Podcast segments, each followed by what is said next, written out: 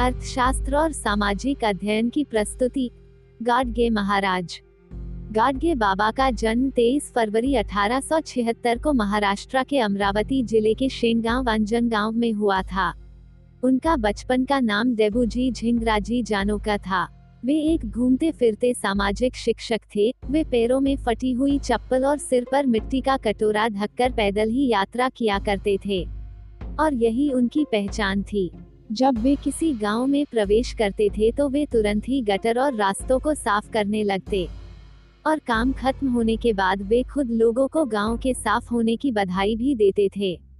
गाँव के लोग उन्हें पैसे भी देते थे और बाबाजी उन पैसों का उपयोग सामाजिक विकास और समाज का शारीरिक विकास करने में लगाते। लोगों से मिले हुए पैसों से महाराज गाँवों में स्कूल, धर्मशाला, अस्पताल और जानवरों के निवास स्थान बनवाते थे।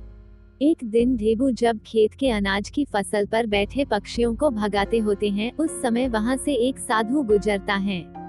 साधु उसकी हरकत को बड़े कुतूहल से देखता है। वह ढेबू से पूछता है, क्या वह उस अनाज का मालिक है? ढेबू को एकाएक जैसे बोध होता है। वह क्या है? कौन है? जगत क्या है? समाज क्या है? और फिर ढेबू घर छोड़ देता है। वह निकल पड़ता है इन सब सवालों के उत्तर जानने। वह पैदल यात्रा करता है। एक गाँव, फिर दूसरा गाँव, तीसरा गाँव, चौथा, पांचवा, वह निरंतर चलता है और फिर उसके हाथ में आती है झाड़ू। बाबा ने अपने जीवन में किसी को शिष्य नहीं बनाया था। जिन्होंने बाबा के मार्ग पर चलने का प्रयास किया, वह पत्थर से देवता बन गए। बाबा स्वयं भी एक जगह पर नहीं रहे। अखंड भ्रमण ही करते थे। उनका कहना था कि साधु चलता भला, गंगा बहती भली। बाबा के सहयोगियों में सभी जातियों के लोग थे। बाबा के कीर्तन में गरीब श्रीमत सभी लोग आते थे। पैसे वाले डिब्बे भर भर कर रुपए लाते और दान कर भोजन करके चले जाते। कंगाल भूखे पेट आते और कीर्तन सुनकर चले जाते थे। बाबा को यह बात पसंद नहीं थी। सात दिन का नाम सप्ताह और आखिरी दिन अन्नदान, भंडारा करने के लिए बाबा कहते थे, कबीर कहते थे। कबीर कहे, कमला को दो बाता लिख लें। कर साहेब की बंदगी और भूखे को कुछ दें।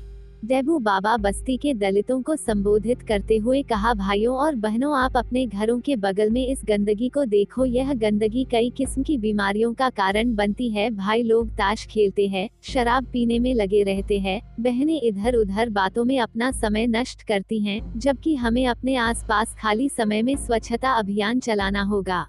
इसके साथ वह सियव जुट गए तो लोग भी उनका साथ देने लगे। शाम तक बस्ती चमक गई। इस प्रकार वह एक गाला की सफ़ाई करते हुए दूसरे गाँव की ओर चलते गए। वे गाँव गाँव बस्ती चर्चित होने लगे। इस प्रकार अब वह गाडगे बाबा के नाम से पुकारे जाने लगे।